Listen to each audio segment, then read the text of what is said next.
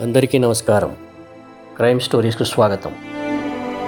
Nuisance case తీగ లాగితే murder కేసులో డొంక కదిలిందనే కథలో ఇప్పటి వరకు రెండు భాగాలు విన్నారు. మల్లేష్ తండ్రి పాపయ్యను విచారించి పంపేసిన సబ్ ఇన్స్పెక్టర్ ప్రకాష్ ఇన్స్పెక్టర్ రాక కోసం ఎదురు చూస్తున్నాడని రెండవ భాగంలో విన్నారు. ఇక ఈ కథ మూడో భాగంలోకి ప్రవేశిద్దాం. ఇన్స్పెక్టర్ కోసం ఎదురు చూస్తున్న ప్రకాష్ దగ్గరికి హోంగార్డ్ సాయిలు ఇన్స్పెక్టర్ వచ్చాడన్న కబురు మోసుకొచ్చాడు.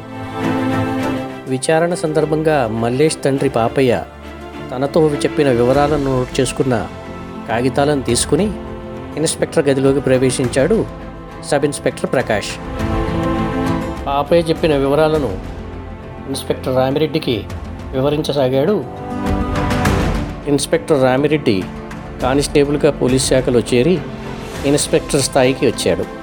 అనుభవంతో పాటు ఓపిక ఎక్కువే. మల్లేష్ను పెయింటర్ పాండు ఇంటి నుంచి తన వెంట తీసుకువెళ్ళి పదిహేను రోజులు దాటిపోయింది. మధ్యలో ఒకటి రెండు సార్లు పాపయ్యను కలిశాడు. నీ కొడుకు మరో పది రోజుల్లో వచ్చేస్తాడని చెప్పాడు. ఈ సందర్భాల్లో ఎక్కడా పాపయ్యకు ఎటువంటి అనుమానం రాకుండా పెయింటర్ పాండు జాగ్రత్త పడ్డాడని ప్రకాష్ ఇన్స్పెక్టర్కు వివరించి చెప్పాడు. పాపయ్య చెప్పిన విషయాలతో తనకు పెయింటర్ పాండుపై అనుమానం కలుగుతున్నదని అన్నాడు ప్రకాష్. పెయింటర్ పాండుకి ముందు నుంచే మల్లేష్ని చంపాలనే ఆలోచన మనసులో ఉన్నట్టు కనిపిస్తున్నదని ప్రకాష్ అన్నాడు. తన కొడుక్కి కీడు జరిగిందనే శంక ఎక్కడా పాపయ్యలో కనిపించలేదని మరికొన్ని రోజుల్లో తన కొడుకు తిరిగి వచ్చేస్తాడనే ఆలోచనతోనే ఆశతోనే ఉన్నాడని ప్రకాష్ ఇన్స్పెక్టర్కు వివరించాడు. ప్రకాష్ చెప్పిందంతా చాలా ఓపికగా విన్నాడు ఇన్స్పెక్టర్ రామిరెడ్డి.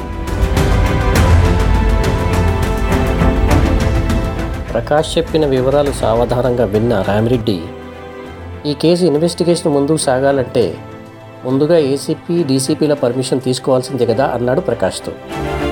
ప్రకాష్ అవునన్నట్టు తలూపాడు. మఫ్టీలో ఉన్న ప్రకాష్ను యూనిఫామ్ వేసుకోమని చెప్పాడు. ప్రకాష్ యూనిఫామ్ వేసుకుని వచ్చేలోగా సాయిల్ను పిలిచి ఇద్దరికి టీ తీసుకురమ్మన్నాడు రామిరెడ్డి. ప్రకాష్ యూనిఫామ్ దొడుక్కుని రాగానే అతనితో కలిసి టీ తాగి అతన్ని వెంట పెట్టుకుని ఏసీపీ దగ్గరికి బయలుదేరాడు రామిరెడ్డి. ఏసీపీని కలిసి అన్ని వివరాలు చెప్పిన తర్వాత ఆ ముగ్గురు కలిసి డీసీపీ రామకృష్ణ దగ్గరకు బయలుదేరారు.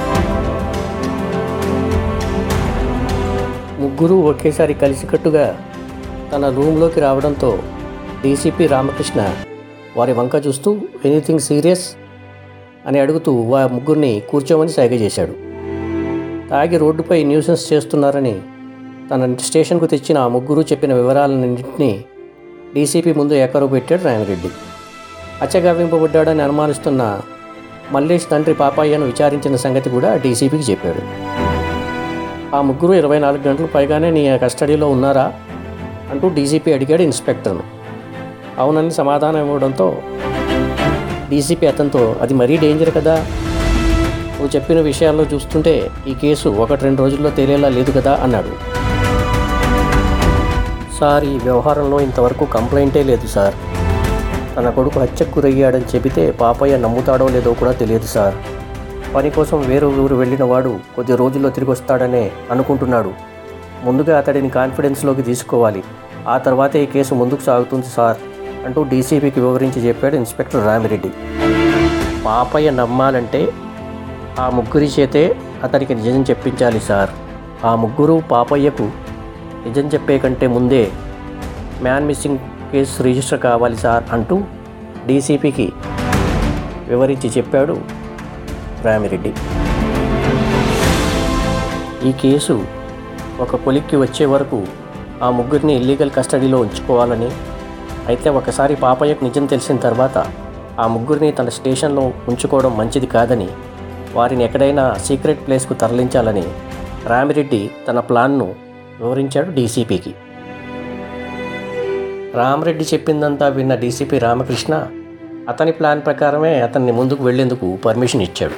అయితే ఏదైనా సమస్య వస్తే దానికి రామిరెడ్డే బాధ్యత వహించాల్సి ఉంటుందని క్లియర్గా చెప్పేశాడు. ఆ ముగ్గురిని సీక్రెట్గా ఉంచే అరేంజ్మెంట్స్ తాను చేస్తానని వారిని ఎక్కడికి ఉంచాలో తాను ఫోన్ చేసి చెప్తానని కోహెడ్ అంటూ ఆ ముగ్గురిని పంపించి వేశాడు డీసీపీ రామకృష్ణ.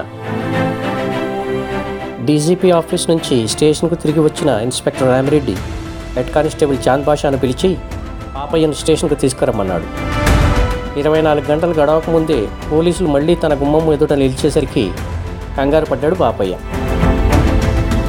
ఇన్స్పెక్టర్ ఒకసారి మాట్లాడాలని అనుకుంటున్నాడని కంగారు పడవద్దని అతనికి ఎటువంటి హాని జరగదని పాపయ్యకు భరోసా ఇచ్చి చాంద్ బాషా అతన్ని తన వెంట స్టేషన్కు తీసుకువెళ్ళాడు. స్టేషన్కు వెళ్ళే దారిలో పాపయ్య స్నేహితుడు యాదగిరి కనిపిస్తే అతన్ని కూడా అతనిని కూడా పాపయ్యకు సాయంగా ఉంటాడని తన వెంట పెట్టుకుని వెళ్ళాడు చాంద్ బాషా. స్టేషన్కు చేరుకున్న తర్వాత చాంద్ బాషా ఆ ఇద్దరిని ఇన్స్పెక్టర్ రూమ్లోకి తీసుకువెళ్ళి వారిని రామిరెడ్డికి పరిచయం చేశాడు. ఇద్దరికి టీ తెప్పించి వారితో పాటు తను టీ తాగుతూ వారితో మాట కలిపాడు ఇన్స్పెక్టర్ రామిరెడ్డి. తన నుంచి వారికి ఎటువంటి సమస్య ఉండదన్న భరోసా కలిగి ముఖ్యంగా పాపయ్య స్థిమితపడ్డాకే అసలు విషయంలోకి వెళ్ళాలి అనుకున్నాడు రామిరెడ్డి. చాలాసేపటి వరకు మల్లేష్ పాండు ఆటో శ్రేణుల మధ్య స్నేహ సంబంధాలు పాపయ్య కుటుంబ వివరాల గురించే మాట్లాడిన రామిరెడ్డి ఇక అసలు విషయం పాపయ్యకు చెప్పాల్సిందేనన్న నిర్ణయానికి వచ్చేశాడు. ఒకవైపు పాపయ్య అతడి స్నేహితుడు యాదగిరితో ఇన్స్పెక్టర్ తన రూములో మాట్లాడుతుంటే మరోవైపు ఎస్ఐ ప్రకాష్ తన గదిలో మ్యాన్ మిస్సింగ్ కంప్లైంట్ సిద్ధం చేస్తున్నాడు. తన కుమారుడు మల్లేష్ పదిహేను రోజుల క్రిందటే పెయింటర్ పాండుతో కలిసి వెళ్ళాడని ఇప్పటి వరకు ఇంటికి తిరిగి రాలేదని ఆ కంప్లైంట్ సారాంశం. పెయింటర్ పాండు ఆటో శ్రేణులతో తన కుమారుడికి మంచి స్నేహం ఉందని తిరుగుతుంటాడని కూడా ఆ ఫిర్యాదులో పాపయ్య పేర్కొన్నట్లు కంప్లైంట్ పూర్తి చేశాడు ప్రకాష్. ఇక ఆ కంప్లైంట్ మీద పాపయ్య సంతకం పెడితే చాలు. ఆ వెనువెంటనే చట్టబద్ధంగా దర్యాప్తులోకి దూకేయడానికి మార్గం సుగమం అవుతుంది. రామిరెడ్డి పాపయ్యకు అసలు సంగతి చెప్పాడా? చెబితే పాపయ్య రియాక్షన్ ఏమిటి? కంప్లైంట్పై పాపయ్య సంతకం చేశాడా? ఈ ప్రశ్నలకు సమాధానం వచ్చే భాగంలో విందాం. అంతవరకు మీ షాజహాన్ సర్కార్ సైనింగ్ ఆఫ్.